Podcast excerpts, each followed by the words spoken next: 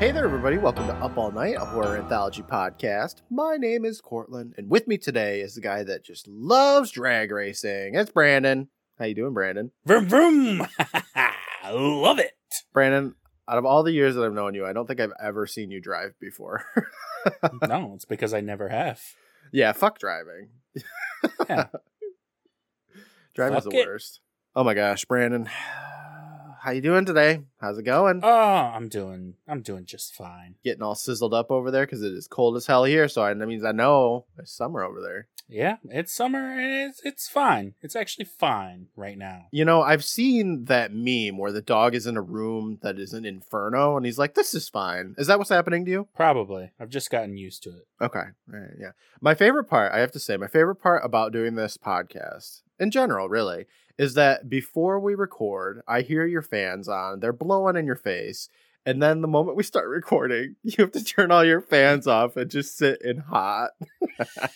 Yeah, that's a sacrifice I make for the I people. know. Yeah, you know, and we thank you for it. So, Brandon, for you. Brandon, Yes. I, I literally asked this. Did you do anything awesome this week? How was your week? Oh, I didn't do anything awesome, of That's a course. Yeah, one of these days I'll I'll have a story to tell. Well, we're running on like five years almost, so I mean, maybe someday you'll have something cool. I have to say, after this recording, you know, typically, so the way we record, we do our recordings at six o'clock in the morning Eastern Standard Time on a Saturday, right? And then Sure. we usually do a bonus episode afterwards, unless we have a guest on. We just don't have time, but uh, we're talking about an, a particularly fun movie after this episode. And um, after that, I got to go out of town, Brandon. It's not cold enough where I am. We have to go north where it's colder and snowier because there is a carnival on the ice that I go to every fucking year. It's so cold, Brandon. I- And with me is the guy who can never be cold enough, No. Courtland. nope. I'm going to wear so many clothes today. Oh, it's going to be the worst. So I don't know if you ever watch it or not, Brandon, but the uh, Awesome Games Done Quick thing is going on on Twitch right now, where it's just a bunch of speedrunners that get together and I don't know where they're at, but they just play games very fast. You ever watch any of them? I've never watched it. I only ever know what's going on because there's like sales of Oh. games. I thought you were going to say because I mention it, which would have been very embarrassing. Thank you for sparing me. well, you brought it up, so well, uh, they do some fun runs too. I watched somebody play Super Mario 64 with a drum set. Like they literally control Mario with a drum set and they beat the game. And it was pretty fucking sweet. that's insane. If it's possible to do something, people will figure out a way to do it. Yeah, I know, right? It's always well, I mean, it can be wonderful. It can be awful too, but I like the wonderful parts, you know? Yes. Oh, Brandon. I think we should talk about I don't know. Tales from the Crypt, maybe? Do you want to talk about that? No. Oh, okay. So, um, I don't think I have anything else though to talk about. Okay, fine. I, gu- I guess we will. I guess we will. I find I found a screw on the ground. I don't know what it's for. it's probably going to be coming Oh. up again later someday. Interesting. yeah. All right. Let's Tales talk about that for an hour. It's right next to my orange Mega Man. I don't know what power he has, but he is orange, and I love it. The power of orange. Yeah, it's probably some sort of fireman, perhaps flame man. Who knows? Brandon, we got an episode of Tales from the Crypt to talk about. Season four, episode ten, Maniac at Large. Brandon, large in a Wow. charge, large March? How did you uh how'd you feel about Maniac at Large? I didn't mind it. Oh, oh my, Brandon. Such a hot take. Yes. Um, this episode kind of kept me guessing more than most right? episodes, and I appreciated that. I didn't see it coming. They did it. They did it in a great way. It's not like it's not anything new. I mean, you guessed what it was at the the last episode when you're like, oh, it's going to be the you know boy who cried wolf, you know, Chicken Little, et cetera, et cetera. That's Mhm. kind of what we get a little bit. It doesn't go too far into her being like, "There's a killer in here. I know it for sure, you guys," and like annoying everybody kind of thing. Yeah. But uh, but yeah, I loved it. But hold on. I didn't. I would say love is a strong word, Brandon. I love the episode, but I thought it was It's a passable. Was masterpiece. good. I hear you. Yeah. Highest rated episode that has ever existed and will ever exist. Yeah. No. It's an 11 out of 10. Wow. oh my goodness. Yeah, IMDb, it's just through the roof on the ratings for this one. Yeah, Blythe Danner. She just she slayed, is what the kids say these days, right? Uh, yeah, she is iconic. you knew exactly who she was when you heard her name. I agree with you, Brandon. Uh, it's a, it's a good episode. You know, nothing groundbreaking, earth shattering like you know Brad Pitt wasn't in it, kind of thing. But it was good. It was good. I liked it.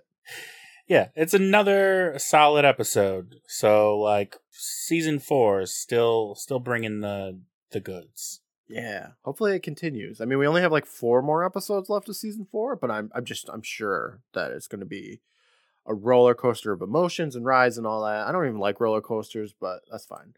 You want to get into this episode? Yeah, let's okay. talk about it. All right. Well, our episode starts up with a look at some skeletons in the crypt. that's new, right? I've never seen that before. The camera pans over to our best friend. Is he your best friend, Brandon? I just keep saying he is. I'm sure he is. Right? No, no. Look, I am gonna, I'm gonna step on some toes here and make some enemies, but do it. I'm not big on the Crypt Keeper. Why not, Brandon? Is it his puns? it's partly his puns, yeah, and partly that we don't get to spend enough time with him in each episode. Oh, so he comes on, he makes like 30 puns in five seconds, and then he's just gone. Yeah, you know, one thing about season four, the episodes have been good, but his puns have just like, I don't know, they're just, it's reaching for low hanging fruit a lot of the times. It's just kind of like they're there because it's contractual obligations that they have to be in there. I don't know. yeah, it's like how many different words can you fit boo into? That's There's like three. well, the camera's panning us over to our friend here, but we don't see him because he's hidden behind a briefcase. It's covering him up. He's got a for sale sign above him, and he asks, City life got you down, kiddies? Looking for a home on Derange? Well, look no further because I got exactly what you want. It's a charming tomb with a view. Think of it as your own little house on the scary. And he giggles because that's such a good one, Brandon. During that, talk that talk, one's not bad. yeah, I, I kind of liked it. I love him again. good, good. During that talk, he's closed his briefcase so we can see him in all of his glory. He yells out, You're not interested? What's the matter? Afraid you can't get a mortgage? Oh, well, that's exactly what the woman in tonight's tortured tale feels. Hold on, my brain was like, uh, no, she never talks about a mortgage. No, she really doesn't. It has absolutely uh, nothing to do with Maniac at Large. Weird. She's upset because there's a killer loose in her neighborhood in a putrid property I call Maniac at Large. We snap over to the picture for this one, and it's uh, pretty basic. There's a woman mm-hmm. in the foreground who looks like she's hacking up a hairball. Also, I don't know what's going on with her hand, but They're it looks so kind of melted. I don't know whether it looks a mess, Brandon. Behind her is the silhouette of a hand gripping a knife. Oh my. It's a fairly accurate representation of Blythe Danner. Sure, but her hand is super did, fucked great up. job. Oh, her hands are just like that, Courtland. Oh, you know, I can't think of a time when we get a real close up of her hands. Maybe they are no, fucked up. because that's in her contract. Don't show my fucked up hands. You know, that reminds me, Brandon. You know the guy. I don't know if you get this commercial or not. Actually, I don't even get commercials, so it's some time ago. But the uh, the guy that plays like Mayhem from those car commercials, you know, you know who I'm talking about? I have no idea what you're talking about. The last commercial I can remember, Courtland, uh-huh. is Bob. We had a baby. It's a boy. Okay, that was like the '90s, Brandon. That's the last one. that was like a collect call commercial. uh, so there's these commercials where this uh, this guy portrays mayhem, where he like makes people get into car accidents, and uh, they never show his hand because I I believe he doesn't have a couple of fingers or so. So anyway, yeah. what were we talking about? Blythe Danner. Oh yeah. We fade into the episode with some pretty good music here. We're looking at the opening credits, which are set to a picture with some skyscrapers, and there's a forest and a building inside the forest. It's kind of it's kind of what you expect to see in a library, I think. Yeah, and uh, it stays on this picture for quite a long time.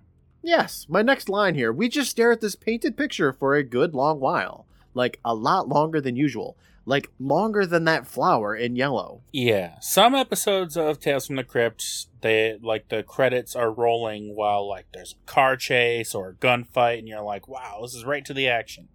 And then the other half of the episodes are like slow pans over dishes or mm-hmm a bookshelf mm-hmm. or a mural.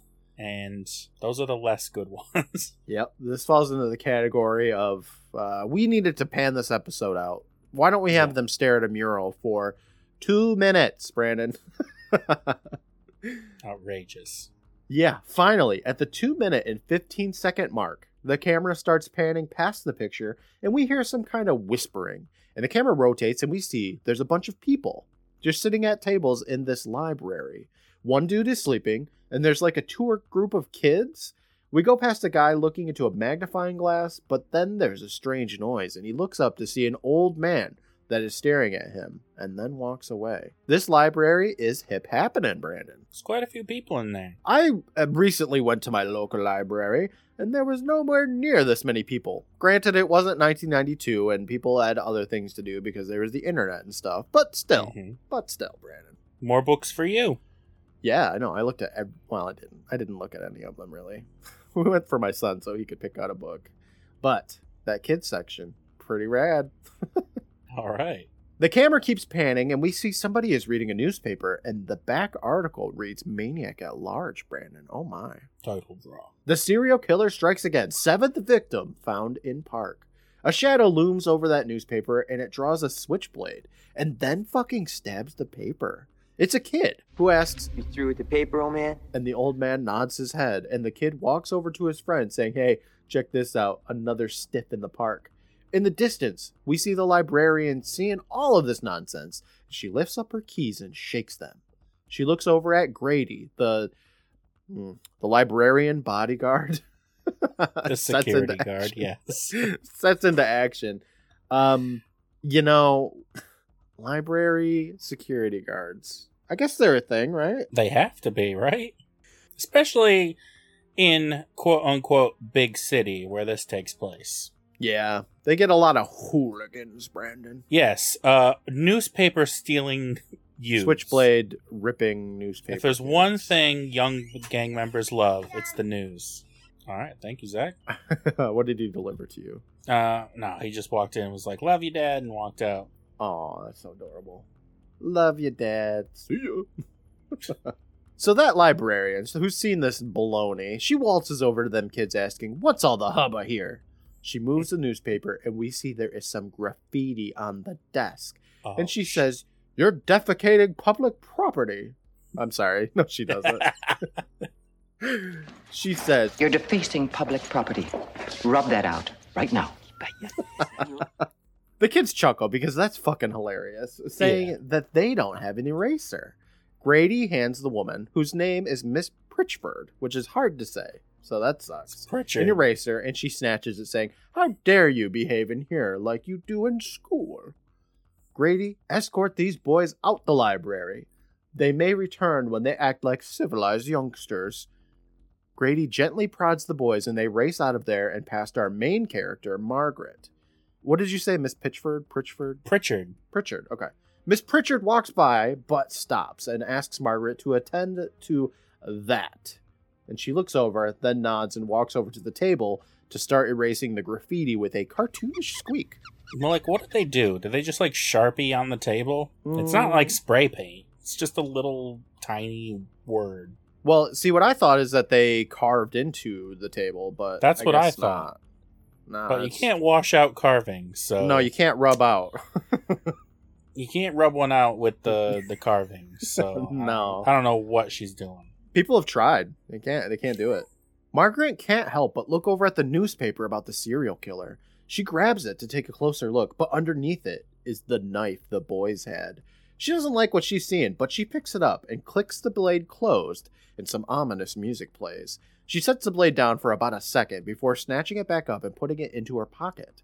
Some dude, though, is watching her, so she looks his way and he smiles at her. We fade to later and hear somebody singing Old MacDonald in the entryway of the library. Grady stands up and walks over, and we see that Margaret is standing next to an old, like, meek looking woman singing. Grady ushers that old woman away, saying, Come on now, Bessie. Outside now. That's just, that's a name that I like. I just can't imagine it as a person name. No, it's like a that's a cow name for sure. Yeah, 100%. Get all out of here, old Bessie. Margaret makes a comment that Bessie here has a sad life, and it's like, damn, Margaret, you don't even know her. She's got a cow's name. Of course, her life is sad. Grady agrees, adding that it's dangerous with the killer walking around the streets. Grady tried to get some help for them, suggesting that the street people can stay inside the library till they get that guy, but it didn't get very far. Margaret whispers, You don't like Miss Pritchard much, do you? And Grady says, Yeah. I don't care for the way she treats people. She's always bossing everybody around. She's always so damn high and mighty. Margaret's all, Yeah, she's a little abrupt. Grady interrupts her, saying, Well, you've only been here for two weeks. It does get worse. You really don't want to work late tonight, do you? Considering what's been going on in the neighborhood? Margaret's all, Say, What? Working late tonight? Ma, Miss Pritchford didn't say shit about that. In the background, we see Miss Pritchford above them listening in on the conversation. And Grady tells her, You see, she's already got authorization for overtime for both of us. I heard her on the phone. Miss Pritchford speaks up now, saying, Tut, tut, tut. You two are as bad as children.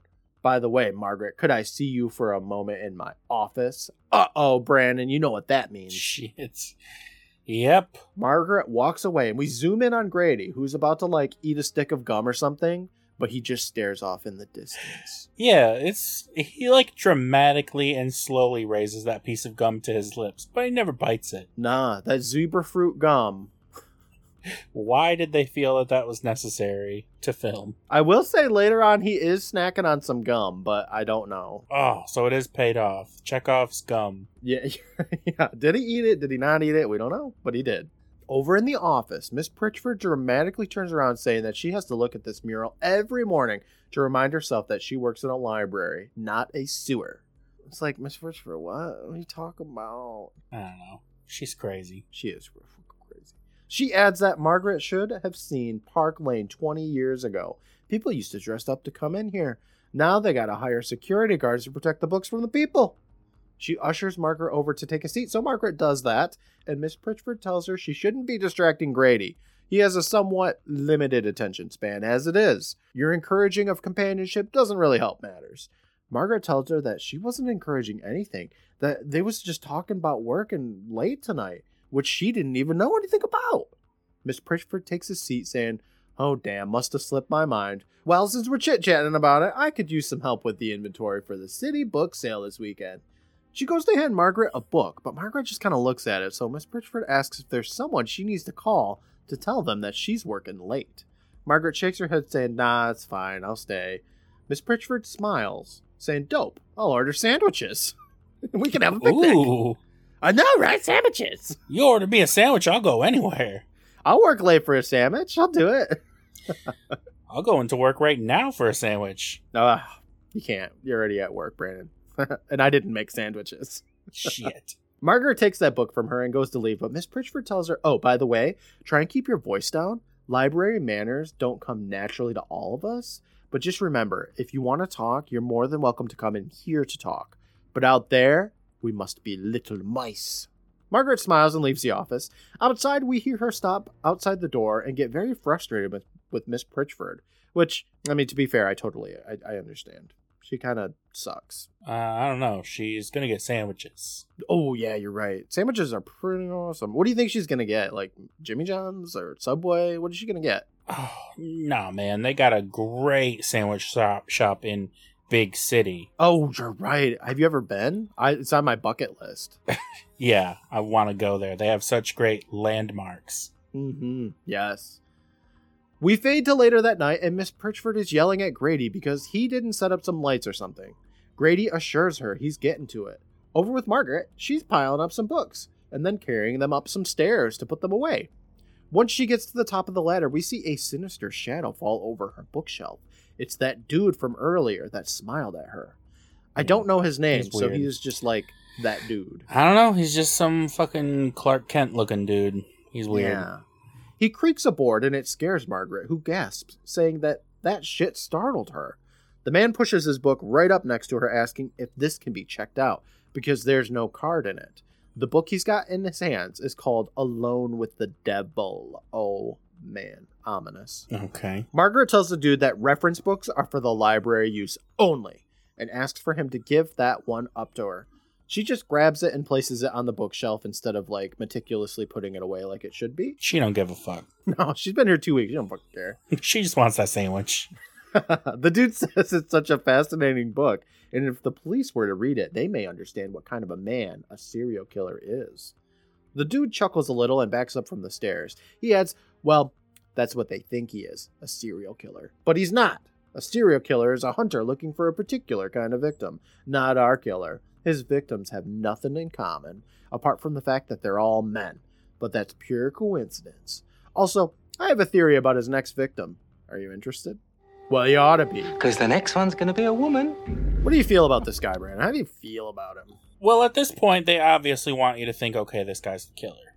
Yeah. And sure, I, I went along with that. I thought, well, he could be the killer. It's a bit obvious, but uh, why else would he be such a fucking creep? Yeah, he has really no reason to be a creep. And he, like, spoilers for the episode, all he does is talk about serial killing, and it's weird. Yeah, he corners women alone and tells them about serial killers and how how they murder and gruesome details. Yeah. And look, this is the time before podcasting, so it wasn't cool to come up to somebody and be like, You want to talk about serial killers? That was weird back in 1992. I kind of like it though. Like, uh, you know, this this episode does set up, you know, some twists and turns here and there. You don't know who's who. It's kind of got that mystery aura about it. That's fun. Mm-hmm. Margaret whips her head around to look at this absolute creep, and the dude just smiles and chuckles a little. Margaret gets down off that ladder and walks away, but the dude follows her, asking what sets him off. That's what I keep thinking about. It could be the city that does it, like living in such close quarters to so many strangers, people you hate, all of them wanting to hurt you before you hurt them. We're like rabbits in a warren, panic when they're frightened. They get all frenzied, and you know what they do about that? They eat each other. okay, dude. all right, man. Yeah. Back off. This whole time that he's talking to her, she's very clearly uncomfortable Very much. and so. trying to get out of the conversation. But he is not picking up on that at all. Or he just doesn't care. Probably both. I don't know how it could be both, but it's probably both. From behind them walks Miss Pritchford, who's just detected a voice in her goddamn library. Margaret notices her and whispers that they can't talk right now. The man's all, oh, okay. And he walks away and past Miss Pritchford. The old Pritch walks up to Margaret asking why she brought that man to the employees only area. Margaret stammers out that she didn't. Miss Pritchford, who's carrying a sign or something, asks Margaret to take this shit to the basement. So Margaret grabs them and runs off to do just that. Over in the creepy stairway, we see Margaret stomp her way to the basement. In the basement, she accidentally smacks the light above her. I thought it would be important, I guess, and that's why I put it in my notes. But and then she looks through the bookcase and she sees this silhouette of a hand with a knife stabbing down over and over again. She gasps a bunch because that is really weird, and then Mhm. races her way upstairs. She drifts around the corner, which I adore, and then straight to Grady, saying, Grady, there's a man in the basement with a knife. Grady gets right into action, grabbing his nightstick. In the basement, he asks where, and Margaret points over that away. And we see Grady banging a stick trying to get the dude's attention, and Margaret goes up to pick up the poster or whatever it is that she dropped. But Margaret stops and she looks, and then she screams because she sees like somebody's limp hand, you know, in the, in the aisleway. Yeah. She gasps and covers her mouth, and Grady rushes over, saying, Hey, you found my stash. And he picks that up and walks over and takes a drink of some alcohol out of a gigantic paper bag.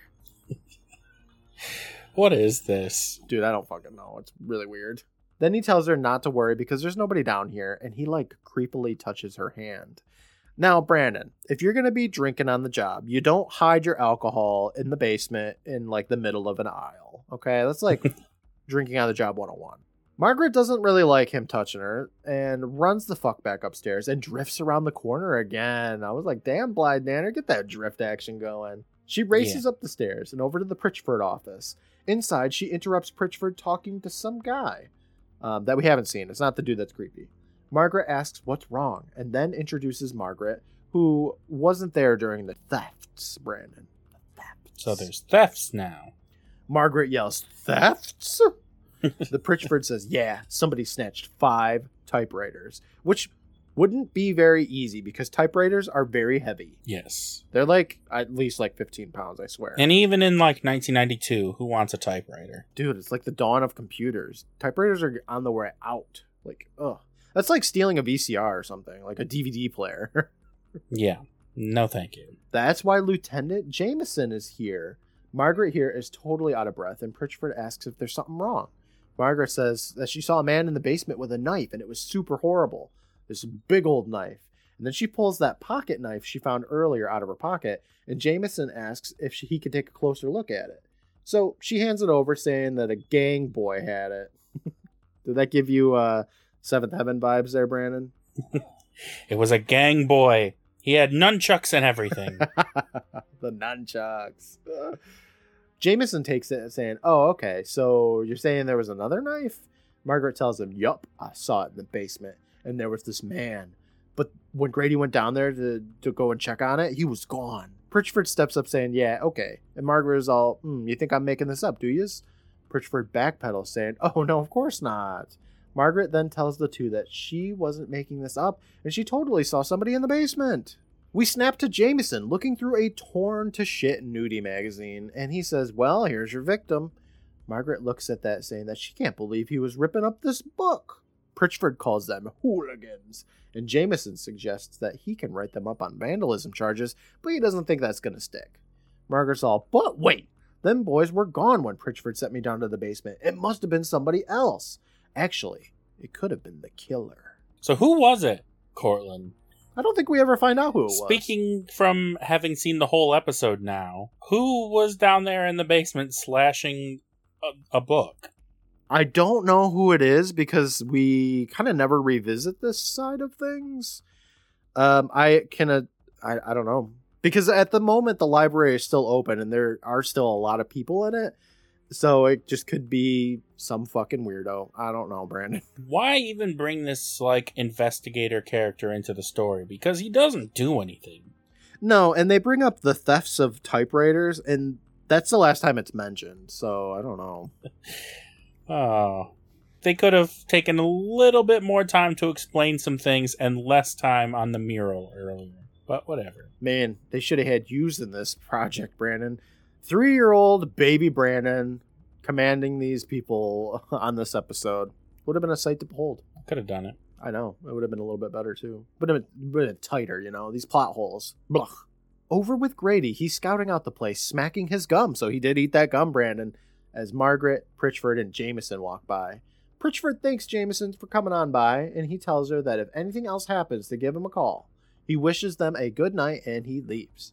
Pritchford thinks he's a nice man and goes to walk away, but Margaret follows, saying, Wait, there's another problem. Now, I don't want to get Grady in trouble here or anything, but he has been drinking on the job. Oh, fucking narc. She really is. She's known the secret for what, 10 minutes tops? I don't know, like 10 seconds. She drifted around that corner and was like, Grady's doing it! He's drinking! it seems to me that everything that's been happening in the past few days, that we could have a real security officer. Pritchford tells her that she's been trying to replace Grady, but he's a civil servant. It's almost impossible. So I decided to deal with him in another way. Then she looks at her watch, saying, Oh, goodness, look at the time. Margaret asks what they're going to do because they need protection. But Pritchford shuts that shit down, saying Margaret is overreacting. The serial killer business sells a lot of newspapers. Margaret asks if she's afraid, and Pritchford unleashes some wisdom here, saying, I think that everybody in this world gets what he or she deserves. Okay, Miss Pritchford. Okay. Interesting. So she's definitely the killer. Oh, 100%. In fact, if you put out fear or negativity, that's what comes back to call on you. Then she picks up a microphone and announces that the library is closing in 10 minutes. Margaret rolls her eyes a bit, and we fade to later that night. We see Grady checking things over on the upper level, and he walks into Pritchford's office to do a report or something. Pritchford is putting on her coat and getting ready to leave, hopefully to get them Sammys, but we see the two talking through a window on the ground level. They start arguing, and Grady yells, Forget it! and walks out of there. Margaret rushes to act like she was working the whole time, stamping some books, not listening in on that. Grady walks out of there, and Pritchford steps up to Margaret, saying that man doesn't know how lucky he is. I'll just pop out to get them Sammys now. Oh, finally. I know we've been What we've waiting. all been waiting for. God, she better come back with some really good one. What if she came back with like a ha- like a six inch sandwich and was like, "We'll just share this one." Oh, I was thinking, what if she came back with just like a slice of ham between two white bread slices and was like, I got you a sandwich. Man, That'd be the worst. I'd be like, get the fuck out of here, Miss Pritchford. What are you doing? Here's dry egg salad sandwich. I don't know if you know this, Brandon. I think you do. I hate eggs. yeah, I, I knew that. Oh, Miss Pritchford. Come on. She better get the good shit. Yeah. Margaret tells her, no, don't go. I'm not even hungry. But it's too bad, though, because Pritchford is starving. She's also going to go get some coffee. She tells Margaret not to worry, that she'll only be a minute, and gives her the keys to the library. She suggests that Margaret lock it up if she's so worried. We see all the patrons of the library leave, and Miss Pritchford goes out to get them sandwiches. Margaret locks up the door to the library and turns off the light outside and switches the sign to closed. She takes like two steps and then is startled because that one fucking weirdo with the devil book is still there. Damn. Why? He just loves reading, Brandon. He's been there for fucking hours. Margaret's all, uh, sir, the library is closed. And the dude tells her, already? I had no idea. Even though I heard Miss Pritchford on the, uh, on the intercom be all like, library's closing. But whatever. He says, I've made such progress today. Murderers are so fascinating when you get to know them. Instead of leaving, he asks, Hey, can I show you something? And he opens up a book to the picture of an old dude saying, John Reginald Halliday Christie. Doesn't look like a killer, does he? But he was. And a necrophiliac to boot. Brandon, is John Reginald Halliday Christie actually real? I'm gonna say no. Hmm. I felt like because you you look you have a you love serial killers, Brandon. Okay. I love murders. Yes. Uh, yeah, he was a serial killer according to Google. Interesting. Okay. Yeah.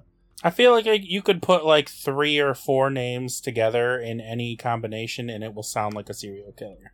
Very true. Yeah. Uh, let's see. He was active during the 40s and early 50s. He murdered at least eight people, including his wife Ethel, by strangling them. Hmm. Goodness. And I think the picture that is on Google is the picture that he shows from the book. So Okay. So he's got one picture. they did a touch of research, Brandon, perhaps. Just a touch. I'm sure it wasn't that hard. Well, I mean, there was no Google, so you, you actually had to go to the library and be like, "Yes, give me the all you have on serial killers." Yeah, I think the book title is actually called Serial Killers and Such. Margaret grabs his book to stack them up and put them away when he suggests that the killer could be a dapper little man with a trench coat and round glasses. Hmm. And as he's saying that, he's putting on a trench coat and then he smiles at Margaret and giggles a little bit. it's like he even. wants to be arrested. Yes, he does. Maybe he just doesn't have anywhere to live, Brandon.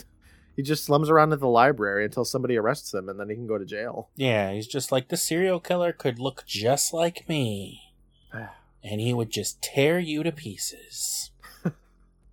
He adds in, then one day they snap and they go berserk. Man, I could see a man work himself up in a, quite a little frenzy here. That's what you have to do to kill with a knife, you know, like how a man always does. Margaret rushes away with all them books, but the guy follows and stops her, saying, "Hmm, It's harder than you think to slash a man's throat. You gotta get real close. Close enough to feel their breath on your hand and look in their eyes and see the blood splurt out. Margaret walks away, telling him to quit it, and the guy follows more, apologizing for upsetting her. Margaret tells him that she, he's got a lot of work to do, so he's got to do this close up business. And the man asks if she's working late by herself. Margaret tells him, yes. Wait, no, Miss Pritchford is working late too. And the guy's all, oh, uh, I thought she went out. Which is weird that he noticed that, but not that everybody else in the fucking library was leaving. But whatever. Margaret tells him that she's coming right back. She's even going to get sandwiches. Ooh. And the dude asks if she'd like him to stay until she returns. Marge tells him, uh, no. We got ourselves a security guard. The man's all, oh, uh, I thought I saw him leave too. You know, it wouldn't be very smart with all this unpleasantness in the park. The murder last night took place just about this time. Some poor homeless person wandering all alone and asked the wrong stranger for some change. And, and then he lifts his hand and he like mock slashes at Margaret's throat. Why? He's a fucking weirdo. Margaret understandably doesn't like that and tells the guy that he's gotta go since it's after hours. The guy nods and he walks away, and we stay with Margaret, who's like tidying up her books, but the guy just won't leave. He's all, Oh, I forgot to check this book out. Could you leave it somewhere handy so I can get it when I come back? Margaret tells him, Wait, you're coming back? And the dude tells her, Yeah, tomorrow. Duh. Margaret tells him, Oh, right, till tomorrow. And the guy creepily tells her he's really enjoyed talking with her. With that, he finally turns to leave and Margaret sighs. But then we hear the door click, and the man calls out, I'm not going any place after all. and Margaret rips up from behind the desk, and the dude's all, Yep, I'm locked in. Margaret sighs again, saying, Oh my god, I forgot. And she grabs her keys and runs over to the door and opens that shit up. She tells the man good night, and he does the same and tells her to be careful. With him out of the library, she locks that front door again and then looks over at her desk where the newspaper saying Maniac at Large is just chilling there.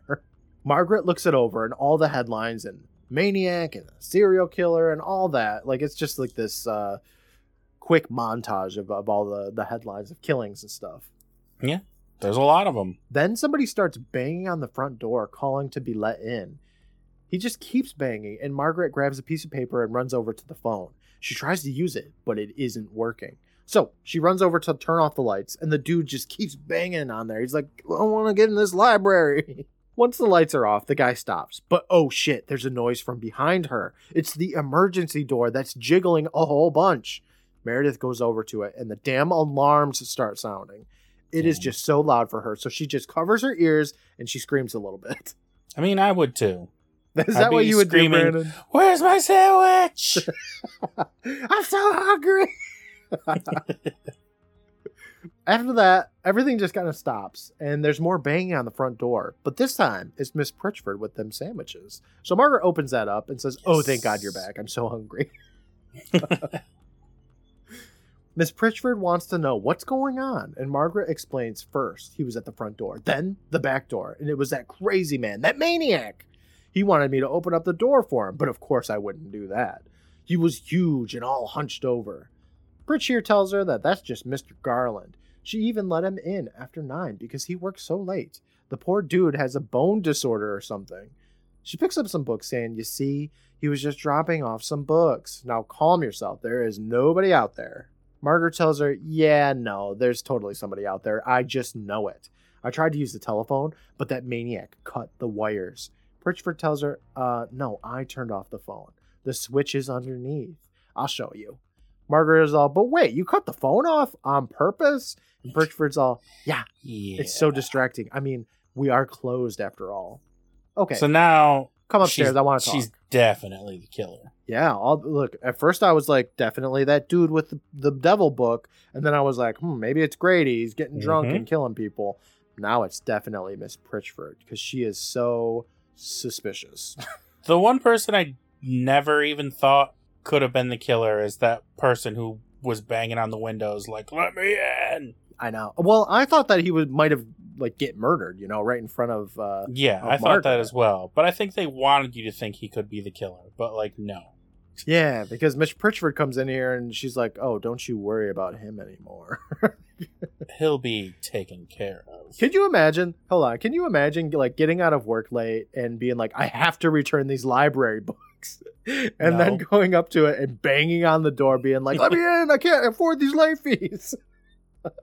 No, I cannot. So stupid. I'd be like, well, I guess I'll take these in next month. Yep. I'd be like, these are mine now.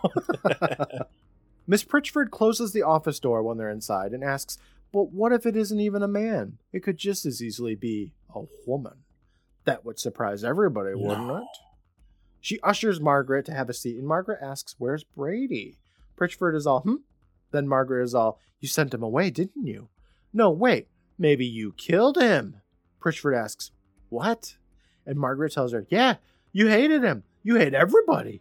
You said it yourself. People get what they deserve, and you think he deserved to die. Pritchford's all, Wait a tick. You think I'm the murderer? Margaret tells her, Oh shit, and now you want to kill me. Pritchford goes to stop her from getting up and leaving, but Margaret yells for her not to touch her and throws her against the table.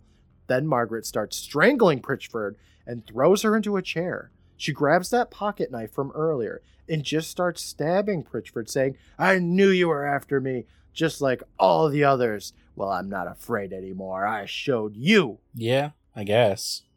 She showed her all right. Miss Pritchford, she fucking dies in that chair. And we hear Grady call out, Hey, Miss Pritchford, I was checking the back doors and I heard the alarm. And he walks on in the office. He sees her dead body with the knife in it and just starts shaking his head, like jiggling it, if you will. Yeah, he's like, huh, huh. He is shook. The camera pans over to Margaret, who says, Well, I guess I'll have to resign, move on again. I liked it here, but this city made me nervous. So much crime. I don't like being afraid all the time. I'm sorry about giving such short notice. I hope you won't think too badly of me. And she smiles over at the body. And that's the episode. Yeah, that's it. So Margaret was the killer the whole time. Yeah, but guess. somehow just like blocked out that she did all these killings. She crazy, Brandon. She cuckoo. Yeah, I guess she she snaps, kills people, and then spends the rest of her time worrying about someone killing her. Yeah. See, that's what happens when you kill somebody. You're like, all right. who's Classic case of me? projection. Yeah. It was fun, Brandon. I mean, I didn't really see it coming. I didn't expect her to be the killer because she doesn't really show any hints of being a murderer and she's very nervous about it and she drifts around corners, which is awesome. So I was like, it's definitely not going to be Margaret, my girl. And then it was the whole time. Yeah, it was you, girl. She did put that switchblade into her coat pretty quickly. She was like, "Oh, I'm gonna have to keep this. She I'm gonna need this for later." I wonder, I don't think there are, but I wonder if there's hints throughout the episode that she is the murderer. I don't think so. I don't think so either. I think the only one is her putting that uh, knife in her pocket, like at the very beginning. Yeah, the episode spends so much time trying to set everyone else up as possible killers that there's no time at all to e- even lay hints that Margaret might be the killer. Nah. I, I feel like if we had those hints just like hidden throughout, like difficult to find hints, it would have escalated the episode a little bit more. But For sure. it's it's you know what? It's fine. It was a nice twist. I, I think it was uh it was shocking. I mean, did you even see Brady's face? He was he was shooketh, Brandon. Yeah. His face was jiggling all over the place. He was like, out of everybody, I couldn't imagine it to be Margaret. And we were Brady at that moment, Brandon. We were all Grady. Oh, his name is Grady. I think I've been calling him Brady. Oh well. Doesn't matter. With the crypty, we see the sign has changed from for sale to sold. And it's spelled S O U L E D because that's a pun. Mm, mhm, And he says, mhm. Well, kiddies, I guess that's knife in the big city for you. Boy, do I feel sorry for Margaret. Looks like it's just one dead end job after the other. You'll be happy to know that I made a sale. The negotiations were fierce, but after I threw in a couple of acres, the rest was easy. And we see him lift a severed human foot into an incinerator for some reason and close that shit up. Then he says, There goes the neighborhood. Ah, so dumb. It was. Uh, I felt stupid saying that, but it was a good one. It lapses out of the episode, Brandon, and that is Yeah. Maniac at Large. Wow. Okay. I still maintain it's a decent episode. I do too. I liked it. It was fun to watch. Aside from that like two minute mural picture, but whatever. That's fine. Can fast forward over the mural. It kept me guessing the entire time, which is good. Yeah, that's what you want. There's a lot of things in it that didn't really make sense, like the whole basement part with the knife guy. uh, Who knows Yeah, what the fuck that was? But uh that's fine. That's fine. It's whatever. Brandon, did you learn anything from Maniac at Large? Yeah, uh, I learned that gang boys love hanging out in the library. That's Where like else would they go? cool, Cool place for toughs. Yeah. Well, where else would they go, Brandon? Like uh, the park? No, it's the library. Yeah, library is happening. See, those kids could smell those sandwiches coming from like three hours away. Okay. Ugh, they'd stick a knife through it and just steal it. Oh man, I could go for a sandwich. I learned that I'm the killer the whole time, Brandon. Good to know. yep. Good thing you're out of here, Brandon. You don't have any worry about me coming over. Maniac at Large, though, Brandon. How do you think that was? Like, do you think that was aptly named? Yeah, that's a nice name. It surely does show us that there is a maniac at large multiple times in the episode when she looks at the the headlines for the newspaper. They want to make sure you know it. could have just been called Brandon red herring the episode. Yeah. Um, pritches get stitches. Oh my god, that's perfect. Yeah. We'll go with that one. I don't think we can top it. You want to look at this cast on IMDb with me? Yeah, who are these Blythe Danners? I just love the name Blythe. Oh, I do too. It's so wonderful. It's so fun to say. I like I like stuff that's fun to say, you know? Blythe. Blythe. Blythe. So that guy that I called the dude or whatever, apparently his name is Pipkin. Okay. Yep. Let's go ahead. Let's start it off with our main character, Blythe Danners, who played Margaret. And Blythe has been in plenty of things. 116 credits on IMDb. She started things off in 1968 with one episode of NYPD. Is there anything Cool. in particular that you recognize her from? I know her from Meet the Parents. Ah, okay. She was also, like most of the cast here, in one episode of Saint Elsewhere. Man, that, that show was popping back in the day. Yeah, I should watch it someday. I won't, but I should. She was in 14 episodes of a show called Tattinger's. I don't know what that is. She was in a TV miniseries called Oldest Living Confederate Widow Tells All. Oh my. Such a specific name. Yeah, I I love it when shows and movies have very specific names. They don't leave much to the imagination. She's in To Wong Foo. Thanks for everything, Julie Newmar. Oh, I love that uh media. It's a great name. I love that name. Let me see. I, I just don't recognize anything, Brandon. Besides Meet the Fockers. I I mean she was in 15 episodes of Will and Grace, but I don't know. I've never really seen that. She played a voice in something called Ridley Jones, which has a 2.2 on IMDb. It's like a little kids show. Most recently, she was in Happiness for Beginners. Hmm, Good for her. I should check that out. But she's still around. She's still kicking. She's still making shit. Go, Blythe. You got this, girl. Good. Salome Jens plays Miss Pritchford, and she is also still kicking. So that's awesome. Really? Okay. Yeah. She started things off in 1956 with Showdown at Damn. Ulcer Gulch. Then, Terror from the year 5000. She was in something called Great Ghost Tales, Brandon. I wonder if that's pretty great or not, you know? I don't know. Is that a horror anthology show? Probably. I mean, it sounds like it would be. All right. Well, damn. Add to the list. In 1975, she was in The Boy Who Talked to Badgers. wonder what they were telling him. In 1976, she was in Diary of the Dead, which I didn't know was a thing in the 70s. Like, I know that there's a newer one that George A. Romero did, but wonder if it has anything to do with it. Probably not. Clearly, he just ripped off Sure did. this movie. After Tales from the Crypt, she was in Star Trek The Next Generation, Star Trek Deep Space Nine, Star Trek Hidden Evil. She was a Star Trek girl. She was in Avatar The Last Airbender. She did some voices in it. Not the Cool. movie, though, Brandon, the TV series. Norm of the North in 2016 with her last credited role, but she she's still around. She's still working it. Born Good. in 1935. That's amazing. Next up, Brandon, let's talk about Clarence Williams III, who played Grady, the uh, security officer. The late Clarence Williams III. He passed away, unfortunately, in 2021. Oh, So rest in peace, Clarence. He started things off in 1959 with Pork Chop Hill. Do you like pork chops, Brandon? yeah. I like a good chop. My mom made them, but they were like this is very stereotypical, but she always made them so dry that I hated them. Oh, yeah. You can't have a dry chop. Nah, it's the worst. He also starred in Maniac Cop 2, Nasty Boys, Gabriel's Fire, My Heroes Have Always Been Cowboys. That's very specific. He was in Star Trek Deep Space Nine, Walker Texas Ranger. He was in one episode. Brandon, you love that show. yes, of course. Well, you love clips from that show anyway. More recently, he was in Everybody Hates Chris. I mean, I guess that was 2005, so it wasn't that recent. But the last thing he was in was 2018's American Nightmares. Oh my, spooky. He was in a lot of stuff, though.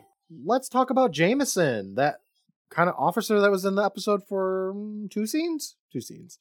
Played by, mm, I'm going to say this wrong, Obba Babatundé. Yeah? Sure. Okay. this guy was also in a billion fucking things. 165 credits on IMDb. He started off 1968's One Life to Live. The picture for One Life to Live does not look it's from like it's from 1968 though. So I don't know what they were doing here on IMDb. It must have been really long. He was in Silence of the Lambs in 1991.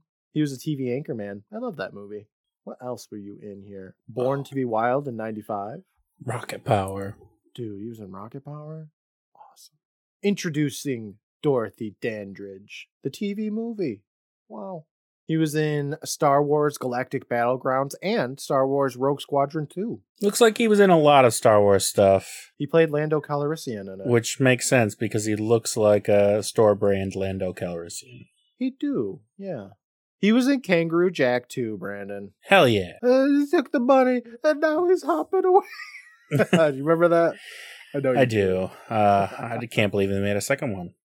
Me neither. Yeah, I think it might have been animated if I'm remembering right. I probably am not though. He was in Santa Paws too, the Santa Pups. The last thing he was in, because I can't really see anything interesting here, no offense, was oh man, he was in a lot of things since Santa Puppies. 2023's 45 seconds. So he's still working Yeah. it. Still, still doing stuff. He's doing his last year. Yeah, he's still kicking. Still doing it. Last character, Brandon, Adam Ant played Pipkin, which is that weird dude that's always reading in the library. And with a name like Adam Ant, I figured I would recognize him immediately. So he must be like a singer, right? Yes. Oh, hold on. he was in something called Adam and the Ants, Ant Rap. So yeah, he's definitely a singer. Started it off 1977 with his singing career. Or, well, I don't know if that's when he started, but that's when his first music video was. I'm going to have to listen to some Adam Ant now, Brandon. No. Okay, all right. Just nah. He had some Ain't hits in the time for that. 90s. He even had hits in 2012. That was his last uh, music video. It was for Adam Ant, Cool Zombie. That sounds pretty cool. Oh, I might have to okay, that does sound cool. Let's listen to that. Yeah, yeah. He was in the Sylvester and Tweety Mysteries show that I barely remember from 1999. But god damn it, Brandon, that's our cast. We're done with Maniac at Large. Do you want to All see right. what's next? You want to see what's next? week? Yeah. Another uh, another banger, hopefully. I don't want to spoil anything, Brandon, but I'm pretty sure we're going to have a guest on next week. But the episode in question here is called Split Personality. Okay. The little description here reads A swindler, Jack, loves money and dot dot dot twins. One day he meets rich twins that show interest in him. And that's all we get. Okay, so we're back to gold digging. Yeah, gold digging. We haven't had it in a while. We're back to it. Brandon, you want to know who's in this episode? A little, little something. All right, let me guess. Based on that description, I'm getting like Scott Baio vibe. Wrong. We have Joe Pesci, Brandon. Oh, really? Yep, 1992's Joe Pesci. Wow, that's like Joe Pesci at the height of his power. Yeah, this is coming off of uh Goodfellas and Home Alone. I mean, like Home Alone is. He's not quite. He's not full full power Joe Pesci. I think in Home Alone, he's like PG's Joe Pesci. Yeah, but he's given it full power in that movie. yeah, he like. look, Joe Pesci is known for like fucking swearing all the time, and he had to like cool his jets a little bit for Home Alone. It's not quite casino level Joe Pesci. He's like in the midst of his powerful games of of, of that. But uh not to get like, you know, weird about this, but I think this is around the time when he talked about punching Sinead O'Connor for ripping up that picture of the Pope on SNL. Yeah, not his best moment. Nah. I hope he looks back on that and thinks, damn, I was a douchebag. But that aside, I do like Joe Pesci quite a bit. Man, you know what? I just realized that it's going to be probably difficult to do my notes for this episode because Joe Pesci is a talker. Yes. Whew. But you know what? Talks, That's a next week. Talks problem. a lot and talks fast. Yeah. Sometimes you don't even know what he's saying. Look- I mean, I'm basing that off of Home Alone's Joe Pesci, but even in Goodfellas, he was just talking and talking and talking. Oh, have you seen My Cousin Vinny? No, I haven't. Because I just watched that for the first time like a few weeks ago. It was really good. Mm, Is that the one where he's a lawyer? Yes. Hmm, I think I've seen clips of it, but I don't know. If it's got that Brandon seal of approval, maybe I'll give him a watch. I don't know. It's just a very nice, pleasant movie to watch. Well, Brandon, that's all I got for Maniac at Large. Are you uh you tired? Are you getting some sleepy, Brandon? I'm so tired. I fell asleep like three times while we were recording this. Oh, well, at least you got the sandwiches, right? Did you get the sandwiches? I'm gonna make a sandwich as soon as we're done recording. good, good, good. All right, everybody. I have been up all night. I think I'm out of here. I'll talk to you later, Brandon. yeah, I'll be here next week. All right. Bye, everybody. Bye.